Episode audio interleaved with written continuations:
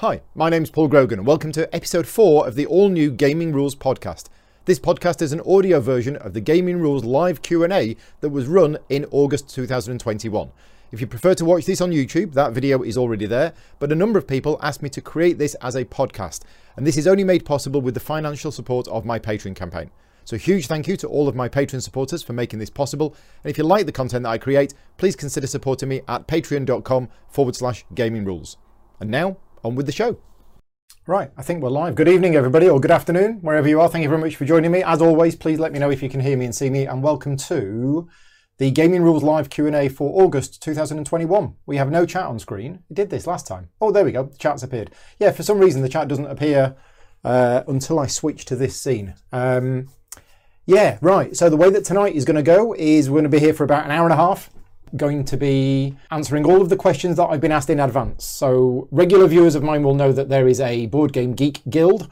Um, and I normally post a few days before this live Q&A on the Guild and ask for people to ask questions in advance do that for two reasons. The first one is a lot of people can't make it to the actual live show, so I want them to have the opportunity to be able to ask me questions. But also, it's nice to get some questions in advance because I'm not very good at answering questions on the fly, as regular viewers will know. Um, so by getting the questions in advance, I've taken about an hour uh, an hour off this afternoon in order to have a think about the answers that I would give to those. I'm going to be giving away £25 of uh, vouchers from Games Lore, so yeah, stay tuned for that. I'm also going to be talking about the new Gaming Rules podcast. I'm going to be going to talk about uh, what's going on this weekend, all sorts of things. But yeah, thank you very much to everybody for joining me in the chat. Let's move on over to some of the questions that I've been asked in advance. Before we do, I do mention the guild every every live Q&A that I do and every vlog that I do. I do have a guild. It's on Board Game Geek. Uh, and it's not just my guild, it's your guild. You are more than welcome to post anything there. Uh, please don't use the news thread. The news thread is for stuff that I normally post. But if you have anything that you want to talk about on there, uh, feel free to post stuff. Uh, there's not that much traffic on there. So if you're not a member of the guild, please go onto Board Game Geek. Vicky's going to put a link in the chat now. Uh, you just need to subscribe. Uh, you need to join it, and then you need to subscribe. Otherwise, you won't get any notifications. Right. So, first question is from Monica. In fact, Monica's got a few questions, but this is the first one, and I think Monica's actually in the chat.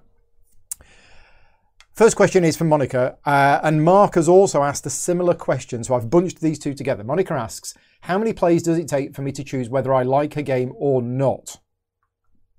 Could I name one game that I didn't like after the first play and one game that I did like after the first play but didn't like after some more plays?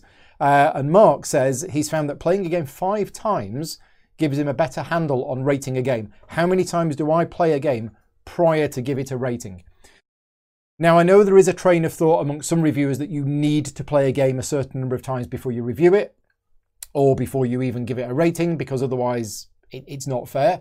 Um, and to be honest, I, I half agree with that. Okay, if I play a game and I really don't like it from my first play, then with all of the games that are available these days and so many games that I've got to be played, what's the point of me going back to it if I initially don't like it? Now, it could be that I didn't like it because of a certain reason, and I give it another chance by going back to it at a future time. For example, Spirit Island. My first experience of Spirit Island was horrible.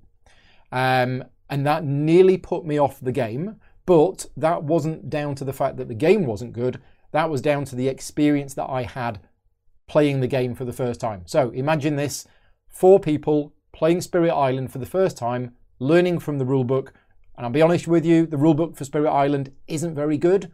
And I don't think I would ever play it at even three players, let alone four now. So it was a horrible experience. Spirit Island is now one of my favourite games. It's now probably my favourite cooperative game. It's fantastic. So yeah, that was a game which uh, I didn't like at first, but that wasn't because of the game itself. Games that I didn't like at first, I mean, I've told the story about the Pathfinder adventure card game many, many times, um, and I now love that game, mainly because the second edition fixes some of the issues I had with the game, but only some of them. It's because my tastes have changed uh, over time. Um, and if I was to pick a game which I liked at first, Hallertau. Um, now, I keep meaning to go back to Hallertau because when I first played it, I thought this is fantastic, loved it. Played it a second time, thought this is still fantastic. Played it a third time and went, I'm bored of this now. Um, and I need to go back to it again to see if my feelings after the third game are the feelings that I'm going to have, at which point the game can move on. Some people have said that their feelings match what my feelings are, and other people have said, "Oh no, it's it's not as boring as you might think." Um, yeah. So on on to Mark's question, playing a game five times before you get a better handle on a game. Yeah, I mean to be honest, if I play the game and I don't like it, I'm unlikely to want to play it again. There are certain exceptions, um, but if I play a game and I like it, I and, and going back to Monica's original question, how long does it take for me to play a game, or how many plays does it take before I know whether I like it or not? For me, probably one. Is playing a game once a, a fair time to rate it? Probably not. You probably do need to play it three or four times because, um, and, I, and going off at a bit of a tangent now, and I was going to try and keep this Q and A short and sweet because we've got other things to do tonight.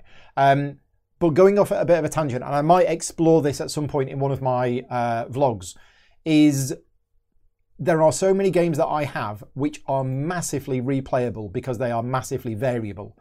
And I'm talking about games like um, Too Many Bones is one of them. And there's another game that I played last week where I talked about the variability being through the roof. And I can't remember what it was. Uh, maybe it was Too Many Bones. But there are other games like that which I could play. Oh, Spirit Island. It was Spirit Island. Um, I could play Spirit Island 100 times and I would not get bored of it because there's so much content in there, there's so much variability, and there's so much replayability. There are other games which I own, which I think are a 9 out of 10 game. I absolutely love those games. But once I've played them five or six times, is there enough in them to keep me going back to them anymore? So, yeah, Mark, it's a good question. How many times should you play the game before you rate it? Because if I rated Hallertau on my first play, it would have been a 9. If I rate it right now, honest opinion, six and a half. So yeah. What about you? What about you in the chat? How many times do you feel you need to play a game? First of all, before whether you know whether you like it or not, is that one? And second of all, how many times uh, do you feel you need to play a game before you rate it on BGG? Because if you go in and rate a game after one play and then you change your mind after multiple plays, that's not fair you can always update your rating. Anyway, next question. Yeah, let me know what you think about that. Um, so, second question is uh, also from Monica Have I ever played games with kids? And if so, which games? So, I don't generally play games with kids. Um, it depends what age bracket you're talking about kids, but I do remember because I don't really have much exposure to playing games with kids. Um, but I do remember playing Concept with Holly. Now, how, how old was Holly? This is Vicky's niece. She must have been six or seven at the time. Um, and we played Concept with her. Now, if you haven't played Concept, go and look it up on Board Game Geek. It is definitely a game that you can play uh, with younger people, and she really enjoyed it. So, yeah, I don't have much exposure to playing games with uh, kids. If you're talking about playing games with older kids, like, you know, between sort of 10, 12, and 14 year olds, something like that, um, I've, I've done a bit more of that because there are some really smart kids that I've played games with. Um, some friends of ours, um, yeah, Sa- Sally's son played a couple of games with him, and he's it's just the same as playing games with anybody else really because he's he's a smart kid and he's he's switched on. So yeah, it does depend. Right, next question is from Marwood. What central game mechanism do I think is being isn't being used to its full potential? Now, this is a really good question, but I'll tell you now, I don't think I'm going to be able to answer this. Is there a game mechanism that I think could be better implemented than it has thus far? Or has it been implemented excellently in a game that didn't get enough exposure? Now, if there was a game mechanism which is popular but it hasn't been implemented, uh, or I think it could be better implemented, then I would have possibly gone on and done that or made some, you know, I'm not a game designer. I'm not good at creative ideas.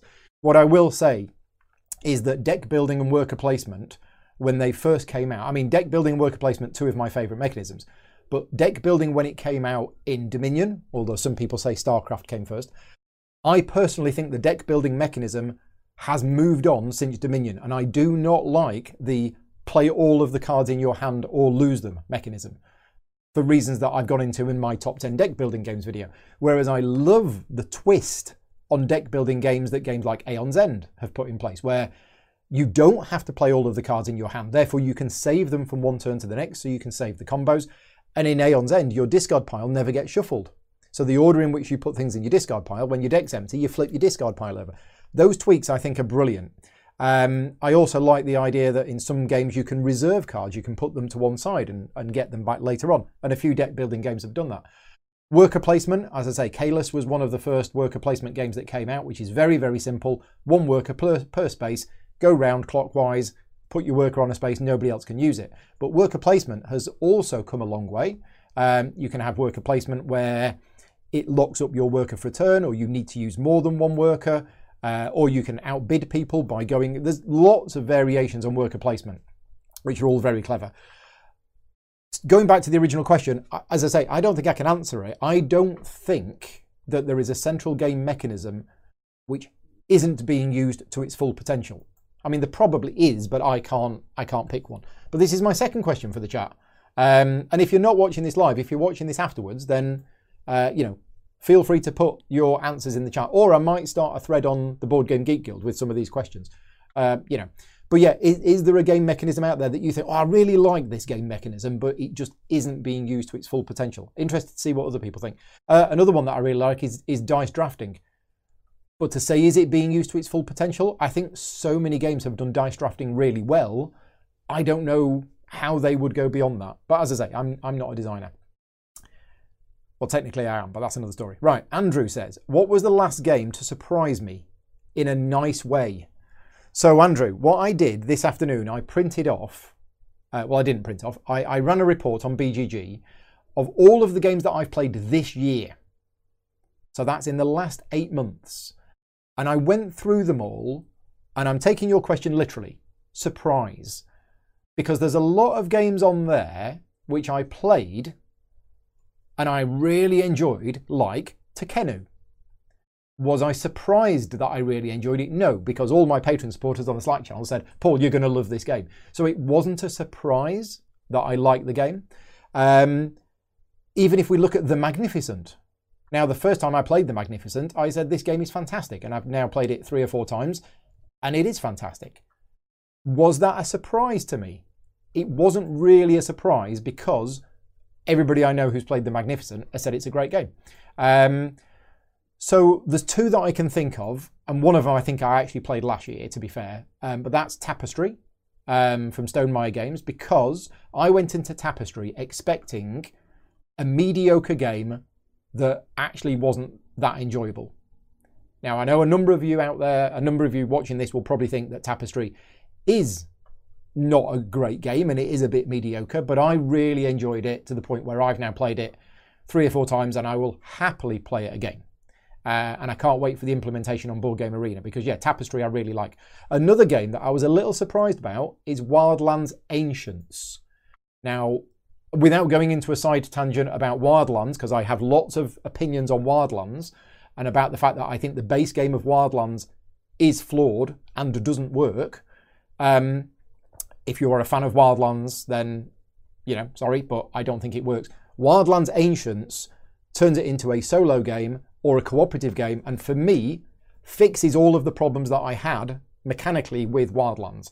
Um, and it was really good. So much that this is one of those games which is paining me because I want to play it more, uh, and I just don't have the time to play all of the games that I want to play. But Wildlands Ancients, definitely a game I want to play again. And I've only played it solo, uh, and it plays cooperatively. So hopefully that answers the question. Uh, Oh, there's another question from Monica. Um, do I get a song stuck in my head for playing a game? So occasionally, yes, but it's generally not related to the game. It's generally if um, we've been watching something on TV and a song, or I've heard something on the radio. Not that I really listen to the radio, um, and a song gets stuck in my head. I don't listen to that much music, um, but it, yeah, when it happens, it's generally not related to the game itself. Right, Mindy is asking me a question, and for those of you who are playing the drinking contest, get ready to take your first drink. Um, Mindy has asked, what are my impressions of the new Osprey game that I played last week? So Osprey Games contacted me about doing some work for them professionally. And one of the games that Osprey are going to be publishing at some point in the future, I don't know when, is a game called Crescent Moon. Now, if you look this game up on BGG, you will find a BGG entry for it um, because the designers of Crescent Moon have put it up there. But everything that you read about it on the BGG page well, not everything, But if you look at the pictures of it, that's their prototype. They have approached Osprey Games. Osprey Games have signed the game, and Osprey Games are developing the game and working on the rulebook. And I'm working with Osprey Games, or I have worked with Osprey Games. I've not, I'm not the rulebook editor, um, but I have been a rulebook consultant. So basically, what I did is I tried playing the game from the existing rulebook in a private live stream with Osprey Games, highlighting verbally to them all of the problems that I was having with the rulebook. Then they went away for two weeks, redid the rulebook, came back to me. We did another test where I went through the rulebook again, and then I ran uh, a blind play test for my Patreon supporters. So five of my Patreon supporters got together. Well, it turns out it was actually seven, but it's a five play game. Um, five of them got together last week and facilitated by myself and Osprey Games. They played the game uh, using the rulebook to test to see if it works. In answer to your question, I can't answer it because I'm professionally involved in the game. So I can't give my opinion on the game. Um, but feel free to talk to the patron supporters on the Slack channel who did play the game. They can give their opinion on it um, as, as much as they want. But yeah, I'm, I'm professionally involved in it. I mean, I'm not now. I've done my work on it and it is now back with Osprey Games. Um, for those of you who don't know what the game is, I can tell you the facts about it. It is a four or five player asymmetric game with area control, conflict, and I think I can say this because this is true. Very interesting interactions between the players. For example, one of the players is the Nomad. The Nomad has loads and has loads and loads of mercenary units. The other players can buy or hire mercenaries, and when they do, they actually hire them from the other player. So there's a lot of negotiation going on in the, between the players. It's like, oh, well, I want to hire some mercenaries from you. Oh, okay, well, I'll sell you them for this amount of money, kind of thing. So there's a lot of player interaction, four or five player asymmetric game that should take a couple of hours to play. There you go. Right, next question. Of the games that I have currently got rulebooks in development, which one intrigues me the most? Bear in mind, I am professionally involved in this, so please don't take my uh, reply to this question as endorsement of the game. But right now, it has to be ISS Vanguard. And that's possibly because I've hardly slept in the last 48 hours because I've been working on the rulebook for ISS Vanguard. But the reason why it intrigues me the most is ISS Vanguard, and for those people who have backed the game, you will already know this because you will already have seen all of the updates and you may have watched some videos. But ISS Vanguard is doing something that other games haven't done before in terms of there's like a ship binder. You, you get a binder with the game. It's like a ring binder, and you're going to be putting things in the binder. And in the binder, there's dividers and there's card protector sleeves, and you get cards and you slot them in. You've got this living campaign game. It's not a legacy game because nothing's getting destroyed, nothing's getting stickered, nothing's getting written on. But you actually and I don't know any other game that's used um, the card pocket dividers. I could show you, but I've got the box over there. Um, so it intrigues me in that this game is exploring the boundaries of what you can do within a game. And I think that's really good. It's being very creative. And I, I want to see more games be more creative like that. So, yeah, that's the one that's intriguing me at the moment. Which am I most looking forward to playing myself when I'm not professionally involved in it, but when I'm actually sitting down I'm going to play it? Uh, and that's probably two of them. One of them is ISS Vanguard, more from a this all looks really cool, and I now want to play this to see how this would actually play. Plus, me and Vicky played through Tainted Grail, and the story and the narrative in Tainted Grail were fantastic, and this is from the same team. So I you know, there's a big part of me which is the hardcore cube pushing Euro game player, which I will, I will always love. But there is another part of me which is loving these narrative games and the story that they tell. So ISS Vanguard is going to have that. But the other game that I'm really looking forward to is Frostpunk, um, which I'm professionally involved in. But I love the Frostpunk setting. I love the computer game. The board game is one of my most anticipated games when it comes out, and it it looks fantastic. And yeah, we're still working on the rulebook at the moment, but I definitely am looking forward to playing that one when it comes out. Have there been any instances where I've worked on a rulebook for a game that didn't appeal to my gaming tastes? Yes, absolutely.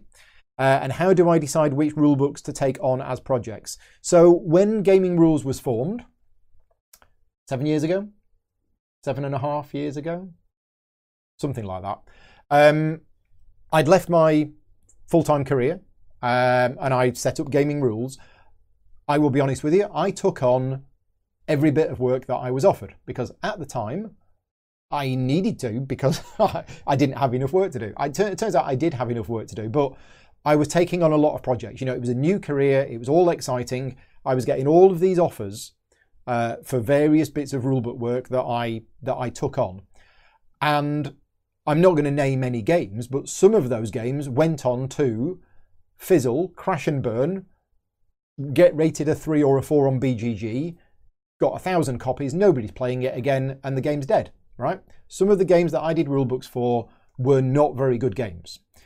But I didn't pick and choose at that time. It was just, Paul, we'd like you to edit our rulebook. We agreed a price and I went and I did the work.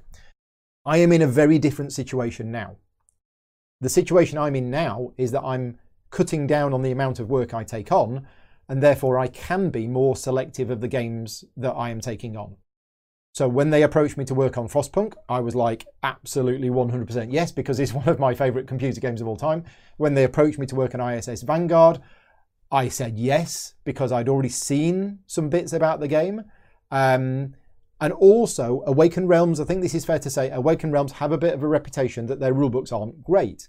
Now, I have the opportunity here to help Awaken Realms change their company reputation. Let's say, for example, I hope the rulebook for ISS Vanguard is brilliant. And I hope people who've backed the game get ISS Vanguard and go, wow, this is so much better than all of their other rulebooks. I really hope that. Not just because they will then hire me to do their next rulebook. If they do, great. But I like good stories, and it was exactly the same with Portal Games. Portal Games had a reputation for terrible rule books. I then worked with them for a couple of years, and during those couple of years, as a company, they their reputation for having bad rule books started to fade away because they'd done some good rule books, and I and I like that. I like make, making things better for other people. As I say, not not being selfish and hoping to get more work from it because I don't need the extra work. But yeah, um, so yeah, I'm I'm I'm being more selective of which rulebook work I take on. Thierry wants to know, will I be attending Essen this year? That is a very good question because until last week, the answer was 100% yes. Now I'm not sure. Uh, I am in I am having doubts about whether to attend Essen for various reasons, uh, which I which I won't go into here um, in detail. But I'm getting a bit nervous and having some second thoughts. So yeah, I'm not sure if I will be go to, going to Essen. Um, I have planned that I'm sharing a room with Hilmar, and Hilmar has said that I can let him know middle of September. So within the next two or three weeks, I will be making a decision on whether I'm going to Essen or not. Brian wants to know, oh yeah, yeah, we've, we've had enough discussion about board games. Now let's get on to the most important topic. But before we do, before we do, let's do a couple of things. First of all, the contest. Each month in one of these live, in a live Q&A, uh, I do a, a contest. Vicky is going to post a link right now in the chat. This is a con, this is a Google form. And if you're watching this video either live now or you're watching this afterwards, you can click on that link and you can enter the contest. The secret word is jungle. Uh, and if you get the secret word correct, which you will, um, and the reason why it's jungle, I'll explain later, um, that is the secret word. And if you are a Patreon supporter, please let me know on that form. And basically, everybody gets entered into the contest. If you are a Patreon supporter, you get entered twice. And then just before next month's live Q&A, I will do the draw and somebody's going to win £25 worth of games vouchers from Games Lore. Now, last month's Q&A, uh, got entered by 90 people. Uh, and I did the draw earlier on today, and I'm just having a look to see if the winner's in the chat. And I don't think the winner is in the chat because he's currently on holiday. And this is Jim Alderson. So congratulations, Jim. If you do get around to watching or listening to this, uh, you have won £25 worth of games vouchers from Games Lore. I'll drop you an email later on as well. So yeah, congratulations, Jim. And to enter the contest, all you need to do is, is click on the link in the form. Um, yeah, Good luck, and thank you very much to Games Lore for, for giving me the vouchers. Right, so on to the important questions. Brian Robson says, if I was to replace the BGG 1 to 10 rating scale with biscuits, instead of numbers, which biscuits would I place in positions 1 to 10, bearing in mind that Jaffa Cake is a cake and not a biscuit? Now, Brian, you're asking me to list my top 10 biscuits. I don't know if you know, Brian, how much stress and anxiety I have over about making top 10 lists. It normally takes me about three days to come up with the top 10 list. So I'm not going to give you a top 10 list. What I am going to do is I'm going to list off some of my favourite biscuits, chocolate hobnobs, uh, bourbons, custard creams. What else do I really like? Ginger nuts. Vicky likes ginger nuts. I mean, I love ginger, so ginger nuts should probably be on there. See, I'm not a big fan of jammy dodgers. Vicky likes jammy dodgers. I'm not a big fan. Um, so that, that's some of them. It's it's not it's not ten, but it's a few. Um, speaking of biscuits, I'm gonna I'm, I'm gonna jump forward now to Phil's question because Phil has a biscuit related question. He said, "What are my favoured biscuits for dunking in tea or coffee?" Or am I not a dunker? Now, I am a dunker. In fact, I dunk everything in my cups of tea. Um, I love toast dunked in a cup of tea. I just love it. It's great. Yeah, so I, I, dunk pretty much every biscuit in a cup of tea. Um, yeah, are you a dunker or not? Let me let me know in the chat. Oh, Viscount says Brett in the chat. Yeah, I do like Viscounts. Yeah, definitely mint Viscounts. The orange ones, not so much, but definitely the mint ones. That would definitely be up there in the top 10. Um, Lone Jedi says no to dunks. No, no, no. Absolutely, absolutely dunk everything. Yeah, dunk every biscuit. Right. On to the game related questions again. Questions from Mick. Which co op game does the best job of mitigating against uh, quarterbacking, alpha gaming, whatever you want to call it? Um, Spirit Island I will mention Spirit Island again. I think Spirit Island does a good job of that, um, mainly because for me, I have enough going on in a game of Spirit Island to worry about or to be able to even give advice to other players, right? The only bit of thing in, in Spirit Island where I, it could possibly be seen as quarterbacking is more Luke, don't you have an ability that moves the Dahan into this area? Oh, yes, I do. Well, if you do that, I've got an ability that does like 17 damage if there's three of them. Oh, great. Right.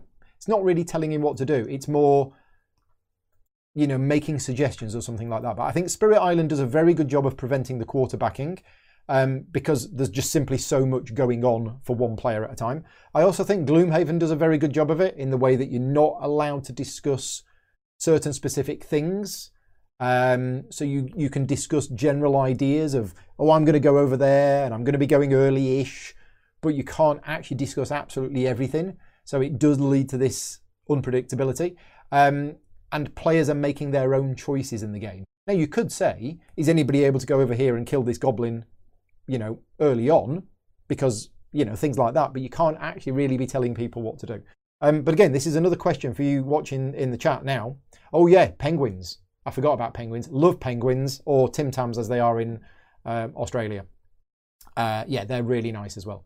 So yeah, what what cooperative game do you think does a good job of preventing the quarterbacking problem? Either let me know live in the chat or let me know by leaving me some comments on the video.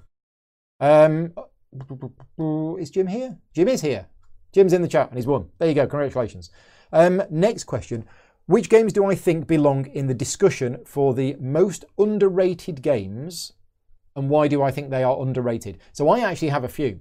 Um, and what I did is I, again, I looked at BGG, I sorted my entire collection by my rating and compared it to the general geek rating. And there's a lot of games which I've rated like a 9 out of 10 where the general rating seems to be between 6 and 7. So for me, that would class it as an underrated game. Um, Dynasty, Dynasty, I think he's brilliant. Uh, Licita, I think he's really good. League of Six, I think he's really good. Crown of Emara, uh, Royal Palace or Palais Royal, Mykerinos, Assyria. That's just a few. I could probably give you about 50 games at least which I think are underrated. In other words, games which I think are eight and a half or nine out of 10 or higher, uh, and nobody plays them, nobody talks about them, and yeah, I've got I've got loads of them. There's lots of underrated games. That's the next question. If you're watching this, let me know your underrated game. We've got so many discussions we could have on BGG. Right, we've done the Phil question. Kenneth. Uh, Kenneth is asking, what is my favourite board game named after a city? I would have to say Caylus, but I don't know whether Caylus is a city. I think it's probably a town. but I'm going to say Caylus anyway. Uh, and what is my favourite city that also has a board game named after it? Again, feel free to answer these in the chat if you're if you're interested. Um, I don't I don't know whether I have a favourite city. I'm not really a city person, and I was trying to think of all of the cities that we've been to, and I don't really have a favourite one. Um, so yeah, I, I, I don't have one. I can't answer that one. Um, Bruges says Chris Incal. See, Bruges is a good game, and I've not been to the city, but Bruges is going to be replaced by Hamburg, which I think is a better game. Um, right, Jimmy wants to know. This is another good question. Have I ever noticed that live streaming a game affects how well I enjoyed the game? For better or for worse? If so, what are some examples and does it depend on what type of game it is, solo versus multiplayer? So, I'll be honest with you, live streaming a game adds quite a lot of stress and anxiety over and above what I would get if I was just sat playing a game. Okay. Now, I'm not saying that's a problem because I like live streaming and I'm doing 10 live streams this week, including this one, but this one's a bit different because I'm not playing a board game. But tonight I'll be playing Arkham Horror Living Card Game, which is a live stream. So I will be absolutely 100% honest with you. If people came round tonight and we sat down and we played the Arkham Horror Living Card Game and I didn't live stream it, I would probably enjoy it more than if I live streamed it. How much more? I'm not sure. Maybe 5%, maybe 10%. But doing a live stream of a game adds an extra level of stuff. First of all, there's a lot of extra preparation. I have to spend, you know, at least half an hour or an hour setting everything up, getting the lighting right, adjusting the levels of the microphone, then forgetting to adjust the levels of the microphone back ready for the live Q&A, like I did at the start. So there's a lot of that. I wouldn't have to do that if it was just friends playing a game. Plus, I've got to make sure the stream's going out. Plus, I've got to, you know, keep an eye on the chat, which I don't mind. I love the live chat. I love talking to the people in the chat. Um, so yeah, so it's not that I don't enjoy it. I would always choose to live stream, mainly because, and slight side tangent here, but for those of you watching this that are Patreon supporter of mine, um, you are basically funding my life. I am only able to do what I can do because of the support of the Patreon. And the Patreon support encourages me and wants me to do more live streams because people can then watch the videos. Um, so, yeah, thank you very much for your support. That enables me to do it. On the other side of things, there are some games which I am live streaming which I don't enjoy don't enjoy is the wrong word. Right, let's say I'm doing a live stream. We start doing the live stream. It's not going well. It's either not going well because we're hitting rules issues or I'm just really tired, right? If I start a game and suddenly I get really tired, I'm like, oh dear, I'm going to struggle here. And when I start to get tired, I start to get grumpy and irritable, and, and sometimes it goes quite quick. And then I look at it and I go, oh my God, we're on round two out of 10. We're going to be here for another three hours. Now, this doesn't happen very often, but sometimes I have done live streams which have been long live streams, and half an hour in or an hour in, I'm, I'm starting to flag. If I was, and let's say it's a solo game, right? If that was a, if that was just me playing a solo game and I wasn't live streaming, I could pack it away and go to bed or do something else. But I can't because I'm live streaming it, and I've got to then carry on. And sometimes it, it, it is yeah. But anyway, um, as I say, I don't want you to think that I don't enjoy doing the live streams because I really do do enjoy doing the live streams. Um, but I can't do them without the support of the Patreon because there's so much prep that go, goes into making them handy. Right. Chris is asking a live question. This is a very good, very good question, Chris, and thank you for mentioning this because I was going to mention this and then I completely forgot. When I'm live streaming, because it takes a certain percentage of my brain power to manage the stream, look at the chat, and everything else, I often am not able to actually concentrate on my game. So if the game is really complicated, and you've probably seen this, when I've done some live streams, you probably think Paul's playing really badly. He's making really bad decisions. And it's, it's one of the factors is that I'm kind of hosting the stream. Um, and that means that depending on the game, I'm actually not playing very well. Whereas if you turned all the cameras off and I was just downstairs, I'd be like, right, I can just I can just play this game. I can just concentrate. And I'm only human and I only have a certain amount of brain power. Um, and it's not that great. It's good at certain things, but it's not good at other things. Um, and this is this is possibly why I can't two hand uh, a multiplayer solo game. My brain just can't cope with it. So yeah, there are certain games that I've done online where I've played it, and at the end of it, I wish I hadn't have played it.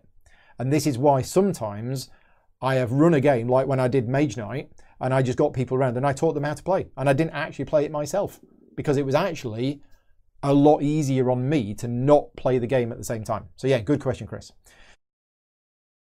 Speaking of brain power, Joe Harrison's got a good question. Joe wants to know when I'm working on several rule books at once, how do I remember the rules for each? And I will be absolutely honest with you, it's really hard. And a lot of my struggles with um, sleep and being exhausted and everything else is not from the physical nature of the work that I do, because I do very little physical, but the mental energy that I'm having to spend. Okay, I do two hours of Frostpunk, then I'll do two and a half hours on Endless Winter, then I'll do an hour on Weather Machine. Then I'll do an hour on Batman. Then I'll do a couple of hours on ISS Vanguard. How do I do that? I don't really. I mean, I do because that's my, that's my job, but it is mentally exhausting. Not only remembering the rules of these games, but remembering what's the capitalization standards that we're using in this document. What about in this document? In in this game you perform an action, but in this game you take an action. And I'm having to try and remember the writing style of all of these different rule books all at the same time. It is exhausting. And like I've said many times, don't ever do what I do. It's not good. It's not healthy.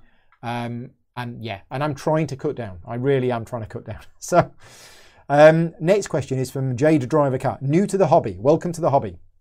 Uh, having said that, you find that there are already some mechanisms in the games that you're drawing to. Oh, sorry, there are already finite mechanisms in the type of games that you're drawing to and fewer novel implementations of them.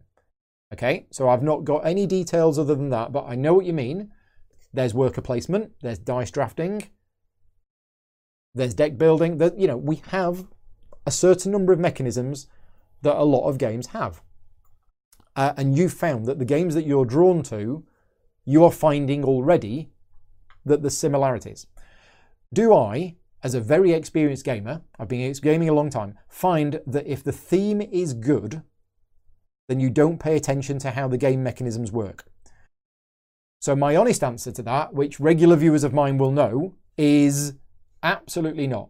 For me, it doesn't matter how good the theme of the game is. You could you could say, Paul, I've got here a Dresden Files board game which is going to be as good as the Arkham horror game and immerse you in the setting and you get to play Dresden and you get to do all of it, right? You could give me that game. The theme for me would be brilliant. Or you could give me a Star Wars game or a Lord of the Rings game or, or you know, I like so many themes. But if the game is rubbish, I'm not going to play it. I am, I am not going to play the game at all. Um, so I, I am a game mechanisms person. If there's a theme, brilliant, right? So, for example, if you rethemed the Arkham Horror living card game to be the Dresden Files living card game, I would possibly enjoy it a bit more. Not to say that I don't like the Arkham Horror theme, I do, I love it, but the theme for me will make me enjoy a game better, but the theme alone will not make me enjoy a game. There are many games out there with themes which I might find interesting, but I'm never going to play the game because I don't actually like the mechanisms of the game. Um, but Jade Driver Cat says this is the reason you'll buy or play a game aside from the social interaction which you love. Yeah, and to be honest, I'm there are a number of people out there who will play games because the theme is good and they like hanging around with friends, even though they might not like the game. Me, I don't do that. I'm I'm too fussy. I don't I've got 500 games that I enjoy playing. Why would I choose to play a game which the theme is good even though I don't like playing the game when I've got so many other games where I actually like the game. Yeah, I'm quite lucky in that respect. Right, Frederick, moving on. Uh, Frederick has said that he's noticed that I've been playing some war games recently, just like he has. Um, how come? So I think I've talked about this. I think I've talked about this in my video logs, um, but there's, there's, a few reasons. So for, for um, one of the reasons is when I when I got into gaming in the mid 80s, hex and counter war games were a thing. Right now they still are a thing, but they are a niche hobby within. They're a niche part of a niche hobby. But hex and counter war games were to say they're more popular back then than they are now. We didn't have back in the mid 80s. We didn't have the games that we have now. Okay, so hex and counter war games might be just as popular now, or even more popular than they were back then. It's just we have all of these other games. What I'm saying is, there is only one games convention that I've been to in the last 20 years where anybody was playing a hex and counter war game. Okay? They're just not in the part of the hobby that I'm a part of. However, they were back in the 80s, and I've always had a little bit of a uh, an interest in them and wanting to explore them and wanting to play them more. And since turning 50, I decided it was time to start doing the things that I've been wanting to do, even if I do them and then tick them off the list and don't do them again. Okay? But I've been wanting to spend a bit of time exploring them. The other reason is, and, and moving on from Hex and Counter War games, because Nemo's War is not a Hex and Counter War game, Pavlov's House is not a Hex and Counter War game. Another thing which I have an interest in is historical simulations of things that actually happened from World War II. Uh, I don't know why I've got that interest, but I do. Um, and the games from uh, David Thompson, Pavlov's House, um, Soldiers in Postmen's Uniforms, things like that, they recreate an, a really interesting thing that happened during World War II. So I, I like the fact that I'm expanding my knowledge about something that actually happened as well, as well as playing a game. Um, so Frederick is saying that it's far from what you used to seeing on gaming rules. That that is true. But to answer that, I like to think of myself now as more of an omni gamer, right? 10 years ago, if I had my YouTube channel 10 years ago, you would have been seeing Cube pushing Euros, and, and that's all you would be seeing. Now, on the channel, you're seeing a wide variety of games. And if it weren't for um, spoilers and things like that, you'd be seeing other narrative based games. I'd be doing escape room games on the channel as well because I absolutely love playing escape room games or puzzle games. But I'm not doing them on the channel because I only generally play them with Vicky and we're not going to do them again afterwards and they're full of spoilers. So yeah, I do. I, I, I'd like to think that I do a wide variety of games. Um, I mean, if you yeah, if you look at the channel, if you look at some of the games that I've covered in the last six months, you can't get much different with with some of them. So, um, next question from Frederick: When I watch playthroughs, when I'm watching for fun or to pass the time, what kind of games do I enjoy? Yeah, no such thing, I'm afraid. There is never a time when I actually have time to watch playthroughs. Um, so yeah, that, that just doesn't happen, I'm afraid. Uh, is there any kind of games that are the easiest and more enjoyable to stream? So absolutely, definitely. Um, and if we take, for example, the game that I'm going to be live streaming this Friday, this Friday I am going to be doing a live stream of the solo game of Anachrony using the new Chronossus bot. That is going to take me hours to prepare. Now, it's going to be enjoyable. I'm going to enjoy it. But I've got help. One of my patron supporters, Stevie, he spent time this week learning the Chronossus bot and he's going to be playing it with me. So it is going to be a solo playthrough, but the two of us are going to be playing together as one.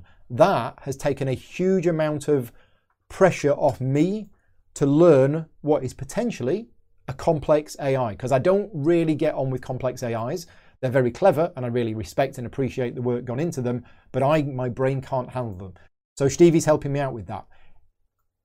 He's a lifesaver because if he didn't do that, I wouldn't enjoy that playthrough. Doesn't matter how good the game is. I wouldn't enjoy that playthrough because it would be too hard work. Are there playthroughs which are easier and more enjoyable to stream? Yeah, definitely. And it really depends on the game and it depends on the complexity of the game. If we take tonight, for example, tonight I'm going to be doing a live stream of Arkham Horror, the living card game.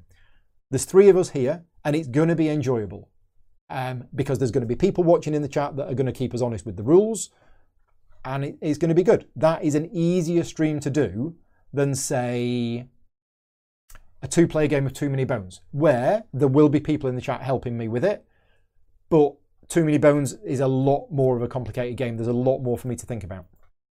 Right. Um, but Frederick is saying the leader series from DVG could make excellent streams. Yeah, so I've, I do have a contact at DVG, but I haven't got that. Right, the, the contest. Somebody wants me to repeat the contest. Um, Vicky's going to post a link in the chat now. If you want to enter the contest, and you can do this if you're watching it live or if you're watching this video afterwards, um, you just need to click on the link in the contest. What's really interesting, okay, I, I tell you, last month we had 90 people enter the contest. 90. Last month's live Q&A had over a thousand views. Most of the people who entered the contest did so during this live broadcast. I can see right now we've got 93 viewers. Most of you watching this live now will enter the contest. I mean, just it's very simple. Just click on the link and fill in the things. The secret word is jungle. But what I'm saying is we've got about 100 people watching this live now. There will be approximately another 1,000 people who watch it in the next month. How many of that 1,000 people enter the contest? Usually about 20 people, which is not many. So I, I don't know why, but the contest is open to everybody. All you need to do is click on the link, put the, put the secret word of jungle, uh, and that's it. You get entered. Uh, and if you're a Patreon supporter, you get two entries instead of one. And I do the draw, and I'll do it just before next month's live Q&A. Right. Uh, oh, and the, the, the, games vouchers are from Games Lore. So thank you very much to Games Lore for giving me the £25 worth of games vouchers to give away. Right. Jim Alderson, winner of last month's live Q&A, has got a question. Game for a plane, game for a train, and game for a car if you are a passenger. Uh, through the ages, using the app, on a train through the ages using the app, and in a car as a passenger through the ages using the app. There you go. Uh, I know that's a bit of a get out clause, but that would be my go to game in all of those three situations is playing through the ages on an app, except in a car, I'd probably get travel sick. Um, so, one of the best games uh, that I think you can play in a car is a game that I came up with myself probably about 15 years ago, back in the day when I used to be driving to Essen. Um, maybe not 15 years ago, maybe 12 years ago. But back in the day, I used to be able to drive to Essen and back. It's like an eight, hour, an eight to nine hour journey. So on the way there, we basically made a game and it was called um, What is the Game? And what you do is you, it's basically it's the yes no game. So play, the, the, the person whose turn it is thinks of a game and then play the rest of the players in the car in clockwise order, proper game, Take it in turns to ask a question which can only be answered by yes or no. And then eventually somebody will guess what the game is and they take the next turn. It's a good way of killing time and it, it's, yeah, it's good fun. So you'll be saying, like, you know, does it have a victory point track around the board? No. Right, next player. Uh, is it a historical setting? Yes, which means they get to ask another question. Basically, you ask a question. If the answer is yes, you carry on going. Uh, right, another question from Jim. What is my most frustrating game of all time and why? Now, I've played a lot of bad games in the past, but when I look back at the games that I've been playing, certainly this year, I wouldn't have said any of them were bad or frustrating. It, it's, yeah, if you're talking about the, the most frustrating game, there's one game that came to mind when I was thinking about this, and that is Fortress America. Now, Fortress America is a game that came out initially in the 80s. It was part of a trilogy of games by MB Games, I think. There was um, Shogun, which then got renamed to Samurai Swords, that I have a copy of in the attic. There was Axis and Allies, the classic, which I have multiple copies of around the house. And there was Fortress America. Now, I have copies of Samurai Swords and Axis and Allies I've played Axis and Allies a lot. I've played Samurai Swords probably about 10 times back in back in the 80s, early 90s. But Fortress America was the one that nobody seemed to have. Nobody I knew had really played it, but it was the third one in that trilogy. I don't know if it came out first or third. So I've always wanted to play it. I've always wanted to try it. Now, Axis and Allies has a whole bunch of dice for combat, but I love Axis and Allies. I think it needs a couple of house rules to make it a bit less random.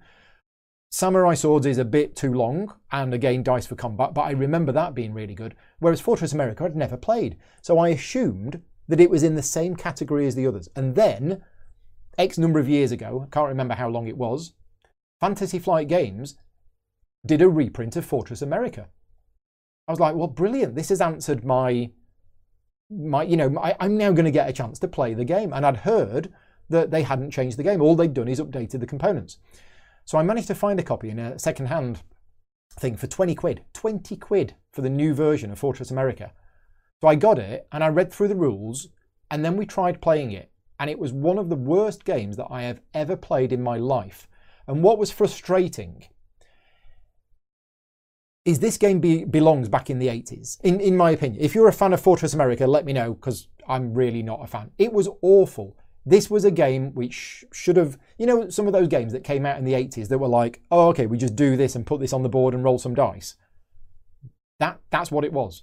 It Nothing in the game, it, yeah, it, it was awful. Yeah, I, I, I cannot, if you are a fan of the game, I would love to know why because I'm not saying I'm not I'm not just slating the game because for, for no reason. I'm slating the game because the four people that played that game all had exactly the same opinion about the game. And we're all experienced gamers and we all said there is nothing in this game to to like. It is things come on the board, generally speaking on the turn of a card, then things move across the board and then you roll dice for fighting each other and you repeat it. Now, one player is America, and the other three players are attacking them. So it's a one versus many game. And the one player who's playing America is an active part of the game. But the other three players, the downtime is massive. So we can talk about this on the on the Gaming Rules Slack channel afterwards if if if anybody else has played it. So yeah, without me going into more of a rant about the game, that was frustrating.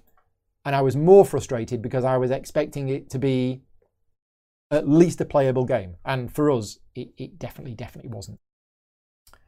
I can see some people in the chat do like do like Fortress America. As I say, I'd love to know why. I'd love to sit down and have a discussion because I might be missing something about it. I really might. Okay, Monica asks a question. Imagine the scene.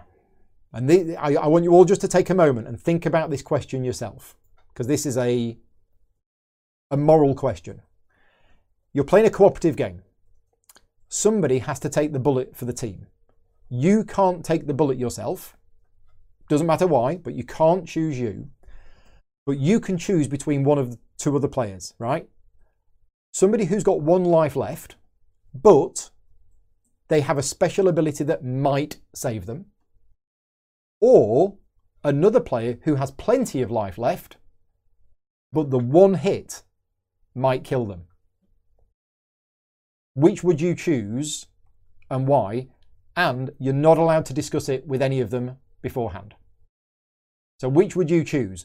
Person A, who only has one life point left, but they have a special ability which might mean that the bullet bounces off, or person B, who has loads of life left, but they have a weakness that it might kill them straight away.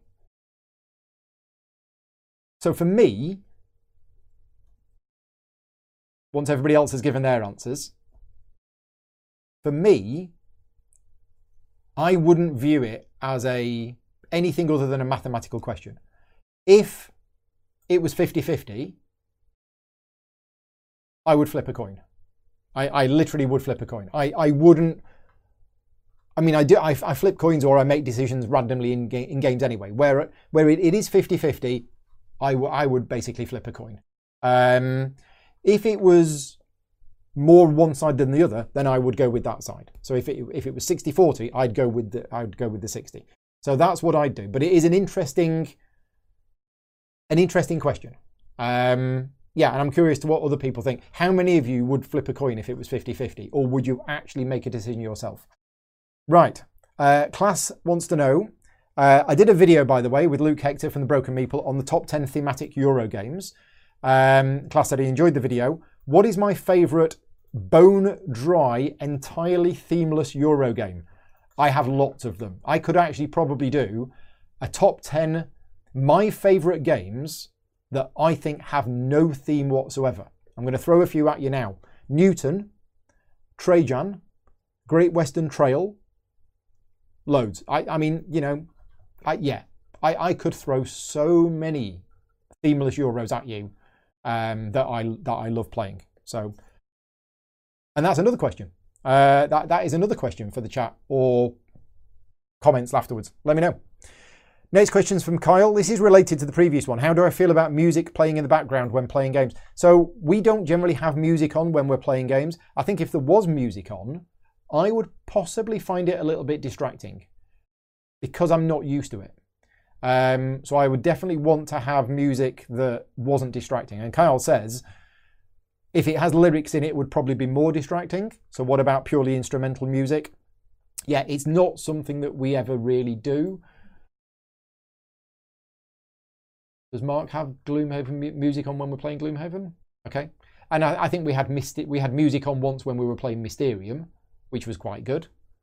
So, yeah, I'm not sure. Um, yeah, as I say, we, we don't generally do it.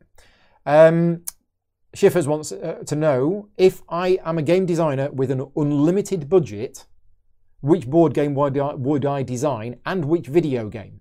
So, video game, I don't know, but if I was a games designer and I had unlimited time and unlimited budget, then I would go back and I would resurrect my own Anno board game that I've been working on, brackets, not really working on, for about the last 10 years. Uh, it would take about 12 hours to play. It would be fantastic. It would be a map that was six foot big. Basically, forget this new Martin Wallace Anno 1800 game, which I think is really good. I was working on what a game that was trying to recreate the experience of the Anno series of computer games in a lot of detail, way too much detail, and it literally would have taken 12 hours just to even play the start of the game. Um, but yeah, within enough time and enough budget, that's what I'd work on, because um, I'm sure there'd be one person out there who would play it. Uh, David wants to know uh, tips or recommended how-to videos for painting miniatures. Uh, David is a complete novice and doesn't own any supplies. So the first thing to do, David, is to get on the painting channel uh, on the Slack group because there's lots of people on there. Um, so there's one there's one person who I would recommend, and that is Mark Sorastro. I'm friends with Mark, and I am a patron supporter of of Mark's. Um, Mark does amazing videos at painting. Now, I will be honest with you here. Some of Mark's videos are aimed at the beginner, which is really good. And some of them he uses a basic set of paints. But when I was getting back into painting and I was watch, watching a lot of Mark's videos, some of his videos are require a skill level which is way beyond what I have. And I actually found it quite frustrating that I was I watched his video like 3 times and then I was painting while watching his video and he makes it look easy because he's very very good. And I'm using exactly the same paints with exactly the same brushes and exactly the same techniques, and mine looks rubbish, and his looks brilliant. So I got a little bit frustrated. Um, just be aware of your own skill level, and the more you paint and the more practice you get, it will take time. But as I say, pop on the Slack channel. There are lots of painting channels that I've watched. Sorastro is one of them, but there's lots of other ones out there of people with varying skill levels um, yeah, more than happy to help you get into it, and we can try and help you as well. Too many bones questions. Now that I have several playthroughs under my belt, how would I compare and contrast true, true solo versus multiplayer solo, uh, as in multi gearloc solo, two handing it, versus multiplayer? My opinion on that is the same as it was after the first game, and it probably comes as no surprise to regular viewers that I will always play a multiplayer game of that in preference to a solo game. I think the way that the players interact, the way that the Gearloc interact with each other, is a much better experience. But that is the same for me with every cooperative, uh, with every solo game. I would much prefer to play cooperative solo games like Spirit Island. I would I would much prefer to play Spirit Island with two or three than I would with one. It's not to say that it isn't a good solo game because I've played lots of solo games with Too Many Bones and it's fantastic but I think it's better with multiplayer. As for playing two Gearlocs myself, nope, I can't. I, I wouldn't be able to handle that. Uh, tyrants, easiest to defeat, most frustrating. I still don't know. I still don't know them enough. Some of them I've played two or three times. But the problem with Too Many Bones is that I'm only playing it once a month, and in between plays, I don't remember things like the Goblin King's knockback attack or um, the one that has Hardy. You know, there's lots of different tips and tricks that you learn when fighting against the different tyrants, and I'm not remembering them from one playthrough to the next. So yeah, I don't know which the most frustrating one to fight was. That is more of a question for the um, again for the Slack channel, the Too Many Bones channel on the Slack channel. Um, right, Nick wants to know something that I would like to change in my office or house to make it easier to do the work I do or stream. For example, he knows that I'm having difficulty working out lighting for streaming. Yeah, basically a bigger room and lighting. I, I have an issue with lighting. We've recently had a new overhead light fitted because the room was just too dark. And unfortunately, we've been getting a lot of glare and reflections from it. And we've done hours of tests and we've tried all sorts of things and we've not managed to fix it. So, yes, lighting is the biggest problem that I face. Um, right. Nick is also saying that my last goal for the Patreon was the podcast. What is the next milestone? So, yeah, for those of you watching this who don't know, I said when I reached 700 supporters on Patreon, I would launch the Gaming Rules podcast. So it's time to tell you about it if you don't already know about it. The Gaming Rules new podcast, because there used to be a Gaming Rules podcast years ago, uh, there is a new one. It is called the Gaming Rules New Podcast. It is now live. There are two episodes on there. Please go on and subscribe to it on whatever source you use for listening to podcasts. It is on Audible, it is on Apple, it is on Spotify. If Chris is in the chat, Chrissy is in the chat. Chrissy will know all of the places where it is live on. Now, the Gaming Rules new podcast isn't any new content. I don't have time to make any new content, unfortunately. What it is, it is an audio version of the video logs and this Q&A.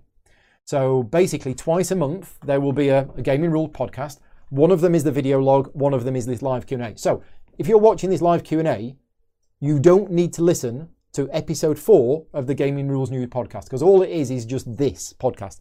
And if you watch my Q&A, if you watch my video logs on YouTube, you don't need to listen to it.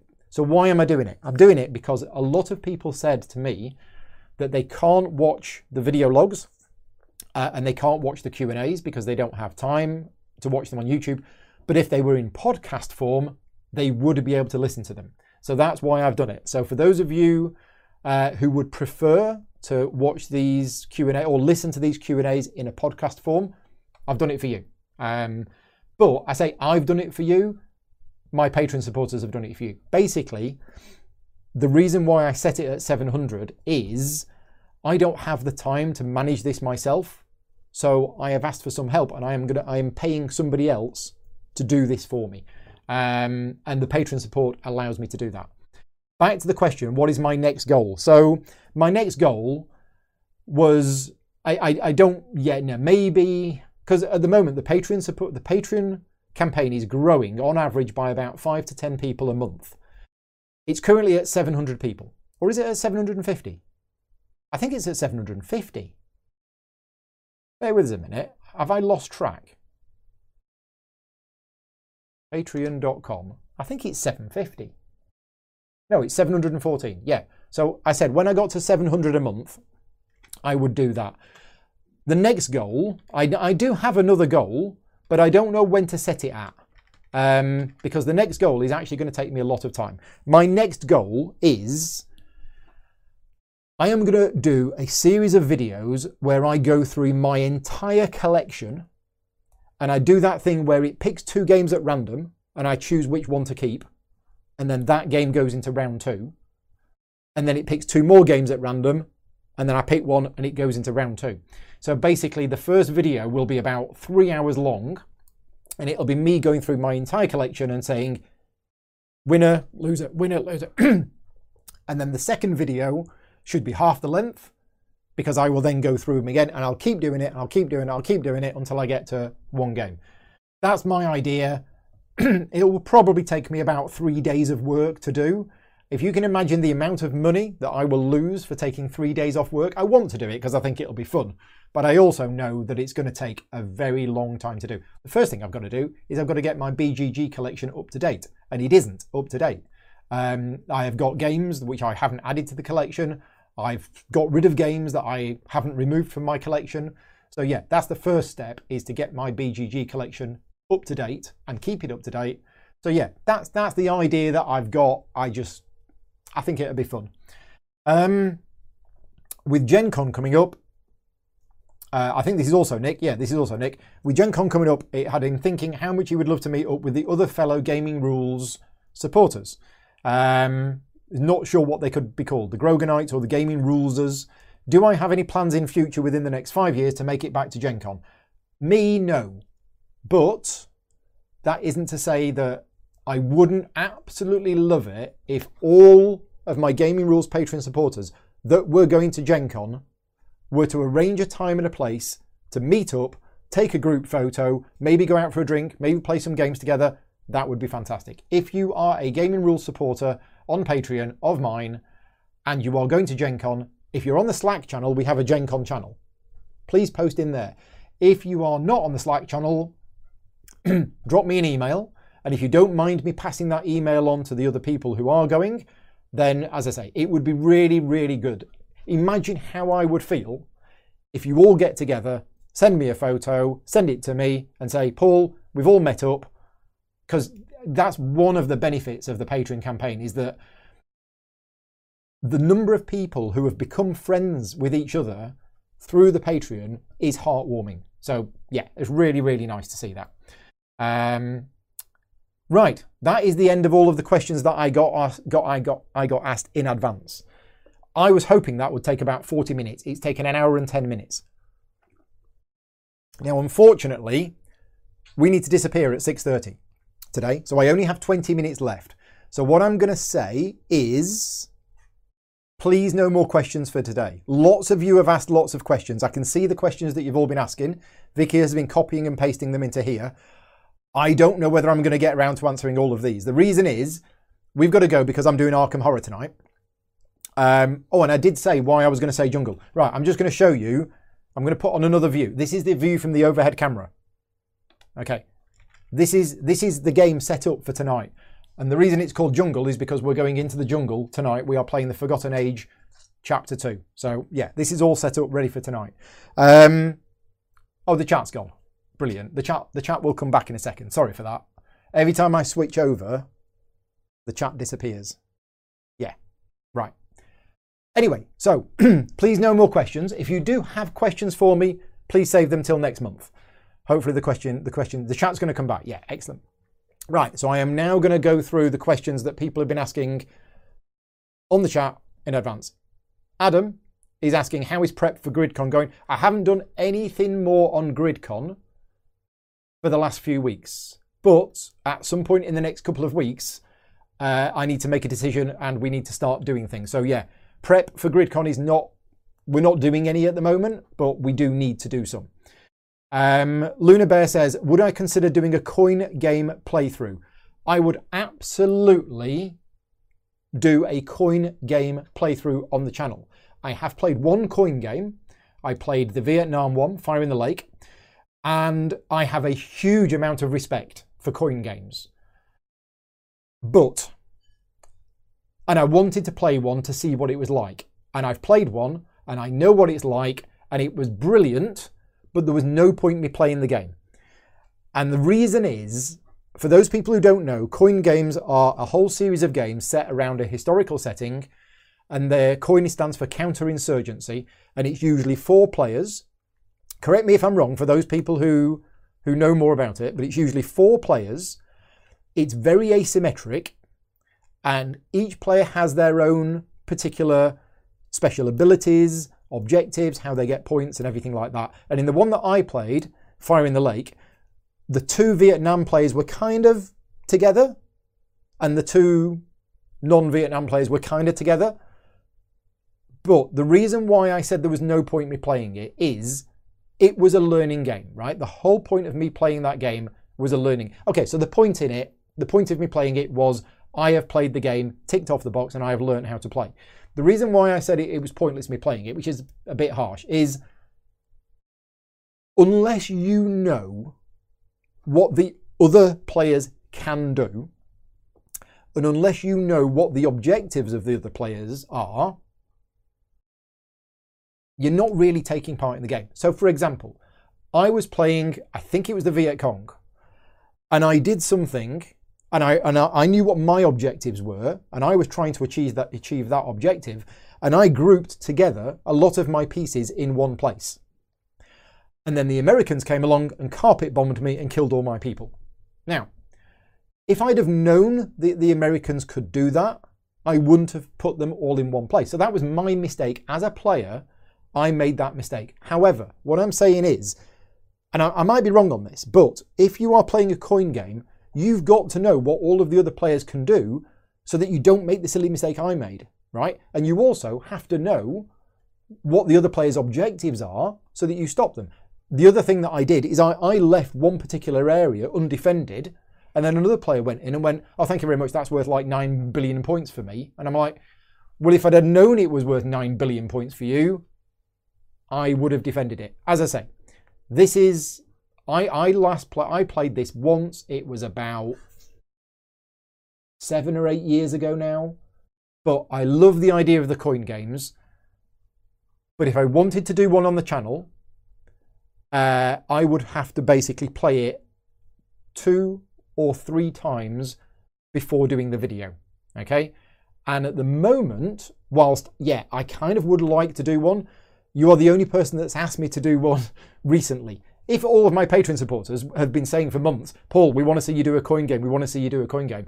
If you think about the amount of time that I would have to dedicate to getting the game, learning the game, practicing the game, playing the game, to be ready to do a playthrough, what I wouldn't want to do is I wouldn't want to do a playthrough video of me playing a coin game for the first time because I would make the same mistakes and it wouldn't be a fair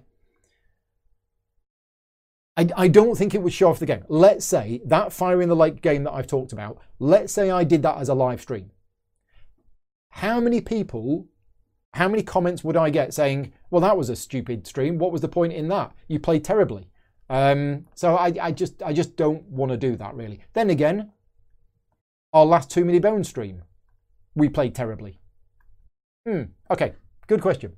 Anyway, Coin games. Who else wants to see me do a coin game playthrough? And please don't just say yes. Think about how much time and effort it will take me to prepare, considering all of the other games that I still have to play. You know, ideally, I would be doing playthroughs 12 hours a day of every game that there is, but I don't have the time. Right, next. Do I have all of the key stuff behind me but not keeper? So I'll, I'll, I'll, I'll be honest with you. This is a green screen. Okay, let me just uh, let me just let me just show you. Cam camera trickery at work here. There you go. That's what's actually behind me. That's a picture from my games room, right? I am sat in the studio with a green screen behind me. I know I've, I've spoilt the illusion, haven't I? Uh, so I don't actually know what. Uh, why do I have all of the key stuff behind me but not Keeper? Is Keeper not there? Well, where's Keeper then? Keeper must be somewhere else. Um, Jill is asking a very, very important question spaghetti hoops or sausages and beans on toast? Um, right. So you've given me a choice here, Jill. A, spaghetti hoops on toast, or B, sausages and beans. And I assume by sausages and beans, you mean those things that you buy that are not really sausages. I'd probably go sausages and beans. And Here's a top tip. Don't put beans in the microwave or a pan, fry them. Okay? Fried beans, the sauce goes all thick and sticky and gooey and it's really nice. Anyway, sausages and beans. Next question from Adam. What do I think is an underrated game mechanism that needs more love? Um, uh, I'm going to skip past that one. I think I've answered that one a few times before. And the reason I'm skipping past it is because I, I don't I don't have one. I, I can't think of an underrated mechanism that needs more love. Um, all of the game mechanisms that I can think of have been done a hundred times. So yeah, ask me, ask me on Slack tomorrow, or start a discussion on Slack tomorrow about it. See see what other people can do. Banana on pizza, definitely not. Definitely not banana on pizza. Pineapple on pizza, absolutely. Banana on pizza. Uh, what do I think of the second edition of Great Western Trail? Will I be getting it even though I have the original? Great Western Trail is one of my favourite games. Am I going to be getting the second edition? Yes. Am I going to be playing through the second edition on the channel? Yes. Is the second edition better than the first edition? Yes. Great Western Trail is a fantastic, fantastic game, but the second edition has improved a couple of little tweaks. Next, Monica is saying, can we can can a game have way too many classifications on BGG? Yes, and I've had this discussion um, with people on various Facebook groups over the last month because, according to BGG, Gloomhaven is classed as a deck builder. Gloomhaven is not a deck builder, but the problem with the classifications on BGG is that some people think that Gloomhaven is a deck builder, and therefore Gloomhaven, according to BGG, is now a deck builder. And it, it's not. It's not at all. So, yes, there are definitely, if you look at some games on BGG and you look at their, their mechanisms, you'll be like, and it's, it lists like 20 mechanisms, and it's like, seriously? You know, somebody will probably put Gloomhaven down as a worker placement game because you place your figure on a map. It, it's, it's crazy. Crazy. Right, next. Uh, Sean is asking, do I think I would make it to retirement doing gaming rules? Well, I've already retired, Sean. I, I had a retirement party seven years ago. Um, no, to be honest, th- this is it for me now. Th- this is this is my life. This is my career. I can't see me ever doing anything else. Retirement, I don't think I'm ever actually going to retire. So yeah, you, you've got me till the end. Um, Jill, what room is this and why don't we get a vote? What room is this and why don't we get a vote started to see Paul play one of these? Oh, right. Okay. Yeah. So um, that was before I showed them the green screen. So yeah, this is, I'm not actually in the games room. Um, yeah, you do get you do get votes. You've had a vote this month on Anachrony, but it is next month. I will be doing another vote uh, for my patron supporters. So every every so often, every few months, I decided that I was going to do a thing called Cult of the Old. And it's been a while since I did one. So um, next month in September, at the start of September, I will be asking my patron supporters uh, which Cult of the Old game do they want to see me play. And there will be a list of games that are between 10 and 15 years old, possibly even older. Uh, and you'll be voting on which older game you want to see me play. I might go back 15 years. We'll see. We'll see. Uh, what is my favourite place to visit in Devon? says Simon. Oh, Devon's really nice, and there's lots of nice places in Devon. I don't know whether I have a favourite one.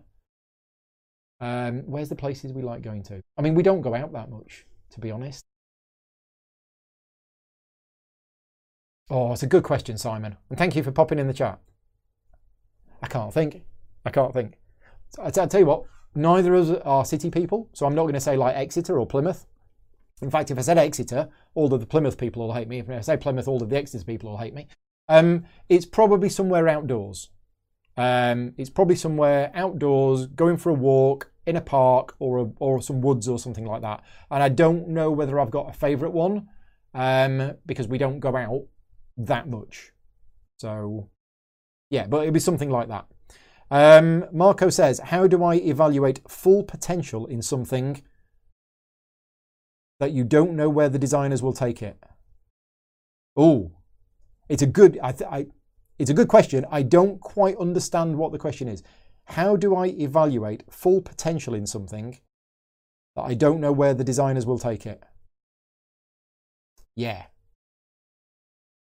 Not sure I understand the question ask me later on on Slack. Well, not later on today. Ask me tomorrow, uh, and I'll, I'll, I'll go through my answer there. Um, Adam says, What are my thoughts on the newer time stories? So, we have actually played the new version of Time Stories, which I think is the blue box. Um, we've played the first two because we, we play tested the second one. We played the first one, the underwater one, and then we play tested the second one did it come out? I think it's come out. Yeah, the second one we we play tested. Um, really like them. So Time Stories is a game which the concept of it I liked, but unfortunately, Time Stories started gathering a negative reputation about it. Uh, and what it's meant is when Time Stories effectively rebooted itself with a new blue box edition, a lot of people had dismissed it. And that's a shame because the new blue box edition of Time Stories fixes the problem that a lot of people had with the original one, which was that you kept replaying the same bit of time and therefore you had to keep going back and doing the same thing again. The new version of Time Stories is not like that. The new version of Time Stories is more like an adventure game and there's no repeating, there's no loops. Now, personally, I didn't mind the repeating and the loops. Uh, I thought that was very cool because you very rarely actually repeated something in its entirety. But some of the previous scenarios weren't that, did have that as a problem. So yeah, if you are, if you've been put off from Time Stories because of the repeating nature, but you liked the idea of it, go out and treat yourself to one of the new, uh, the the blue box reboots. There's an underwater one and there's a there's a Midsummer Night's Dream one, I think, because they are they they don't do that. They are they are different and they're really good. Yeah, really like them. Um, have we got the Lego Death Star yet? We do not have the Lego Death Star. How do we find the timeline games? Interesting, Monica. Um, and in fact, games played with kids. Going back to the previous question, timeline. I will be honest with you, is is not a game that I will ever sit down and choose to play myself. But I think the timeline games are a brilliant idea for playing with kids because they're fun and they're educational, but they have the problem that once you've played that particular timeline game 10 times, 20 times, you know it. And therefore, you're going to win. Um, but as I say, I've played Timeline a few times with kids and it was a great experience. And I think they are really good as fun and possibly educational games. Um, but yeah. Do I think Helter Skelter fixes the problem with Wildlands? Have I tried Helter Skelter solo? Um, oh, I, I, I'd love to be able to give you an answer on that because I do have Helter Skelter. I don't. I haven't played it solo. I want to play it solo. I have been wanting to play Helter Skelter solo for months, but my patron supporters vote on which solo games they want to see me play. Sometimes I do the ones that I want to play, but sometimes I ask my patron supporters. And for months and months, I kept putting Judge Dredd Helter Skelter on there, and it never got enough votes. So I still want to do it, and I will do it when I have time to do it, but I am influenced over what games I put on the channel from the people who make the channel possible. Um, and if my Patreon supporters vote on, like this month, to, to, this Friday, they have voted on Anachrony.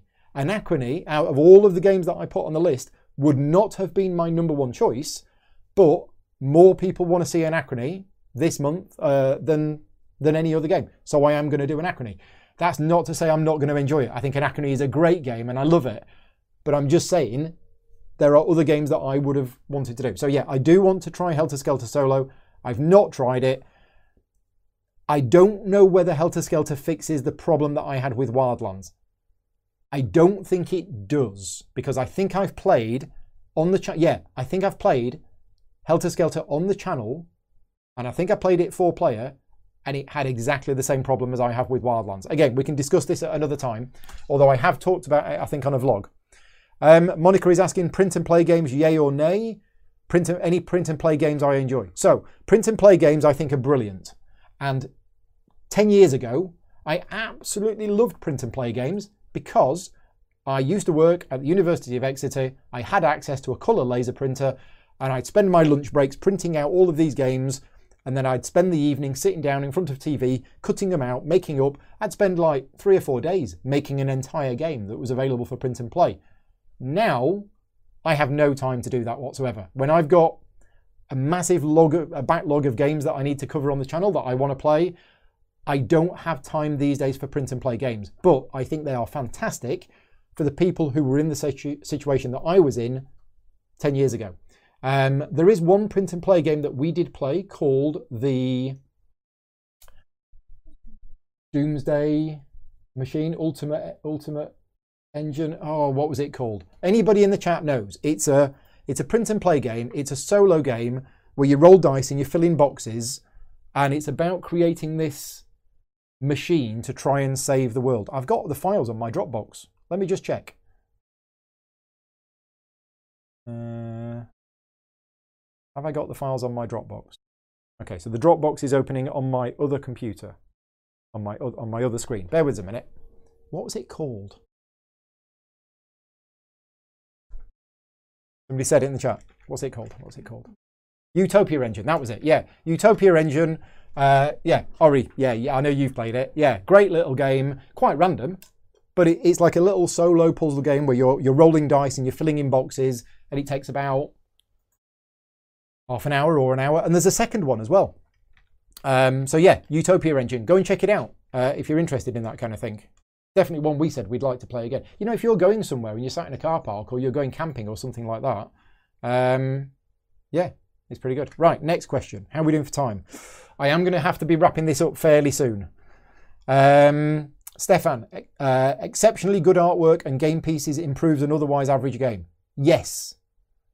Yes, it does. But as I said earlier on, it doesn't matter how good the artwork is, it doesn't matter how good the miniatures are. If the game isn't good, I won't play it. But if the game is good, then does exceptionally good artwork and game pieces make the game experience better? Yes, absolutely 100%.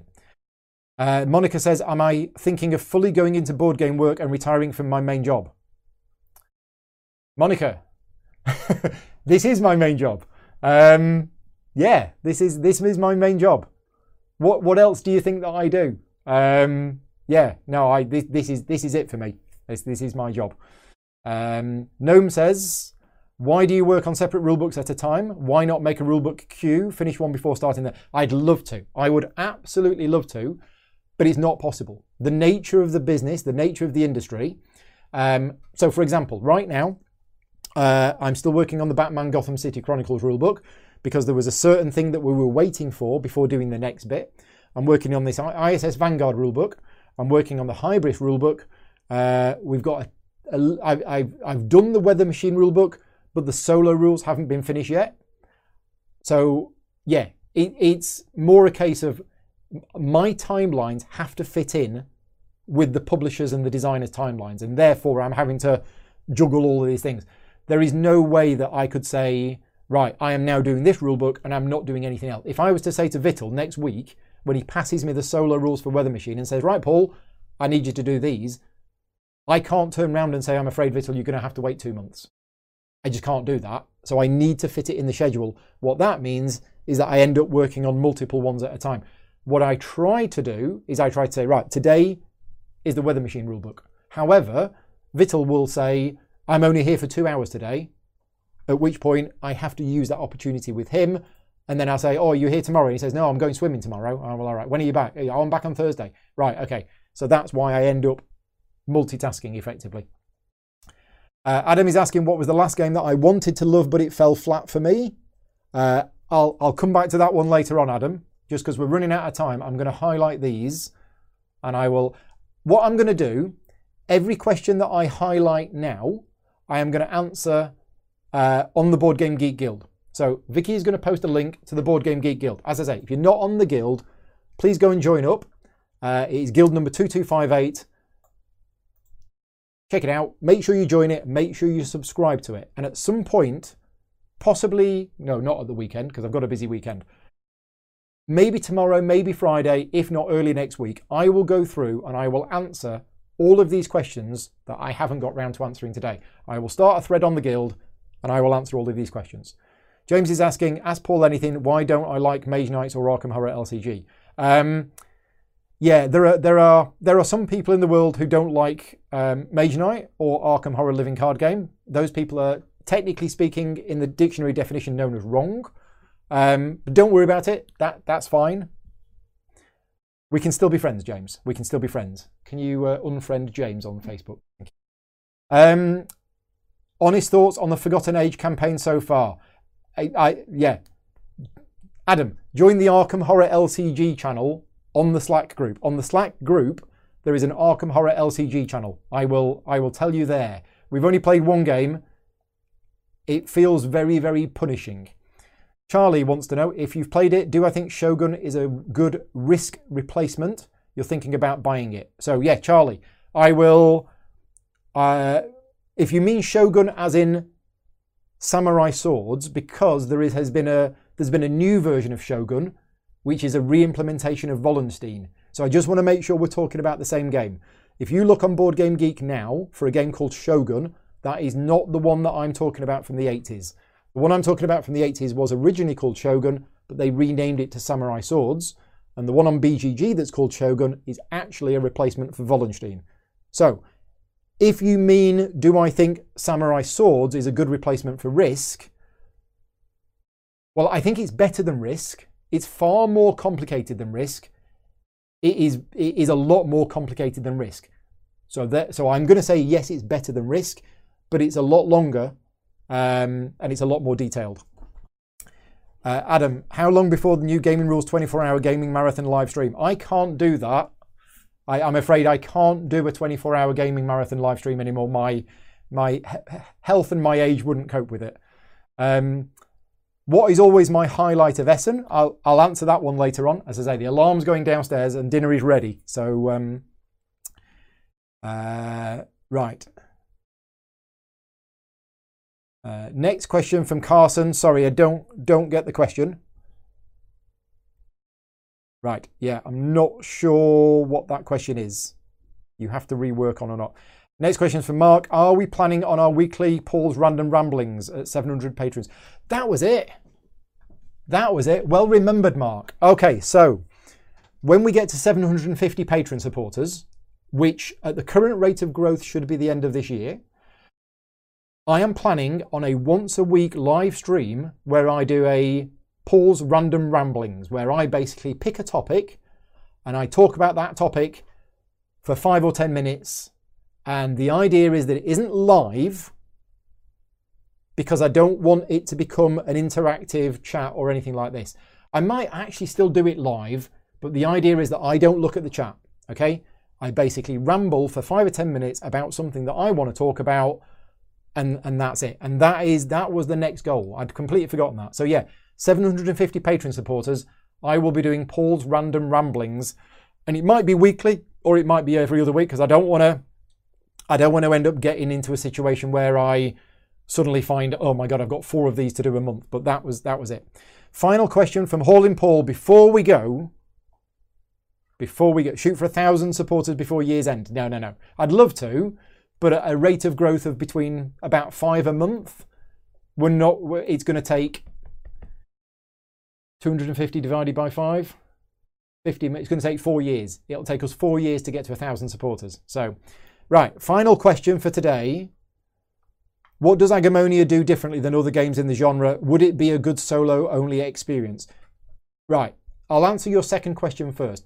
Agemonia would be a good solo only experience. The reason I'm saying that is, although I would never play it solo, I would also never play Gloomhaven solo. There are a lot of people who play Gloomhaven solo, Spirit Island solo, lots of other games solo and think they're brilliant. Agemonia is in the same category. You could absolutely play Agemonia solo. What does it do differently than other games in the genre? For me, having played many games in that genre of fantasy, cooperative, narrative, etc., etc., what it does differently is an evolving storyline that happens during the game. Imagine the Arkham Horror LCG with a board, okay? Gloomhaven, which I really enjoy Gloomhaven, but you get the mission briefing at the start and then you play effectively what is a tactical combat game, right? There's no real adventure or story within a game of Gloomhaven apart from what you get at the start and what you get at the end. That's just my honest opinion. In Agemonia, you have a map, but as you move across the map, you reveal story points, you reveal extra bits of information. The story evolves as you're playing the game. It feels very much like a cross between, yeah, fantasy cooperative, because there is tactical combat in it as well, but there's also this, it feels very much like a role playing game. So, for example, when the players reach a certain point on the road, the GM will say, You hear a noise in the forest off to your left, right? That sort of thing, the interactive nature of Agemonia makes it feel like, for me, you're playing a role playing game with the GM as revealing the cards and reading out the next bit of the story to you. So, yeah, there you go. We are we are done.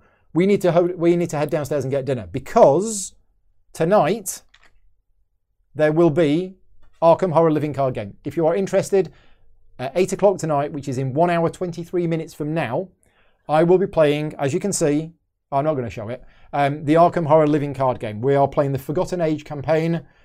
We did chapter one a couple of weeks ago. I'm doing this every two weeks for the next four months. We're playing through the entire campaign.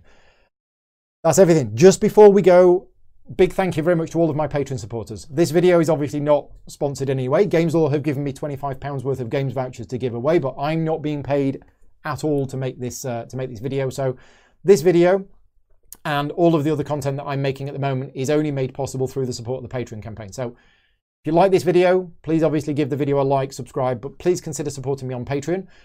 Quick thing, what I'm doing this weekend. I mentioned Arkham Horror Living Card Game tonight, Anachrony on Friday. Right, this weekend is my delayed 50th birthday party. So in July 2020, I turned 50. What I normally do on a birthday is I will have a games weekend and people will come over and play games. We haven't been able to do that due to coronavirus. So I'm doing it this weekend. So this weekend is my delayed 50th birthday party.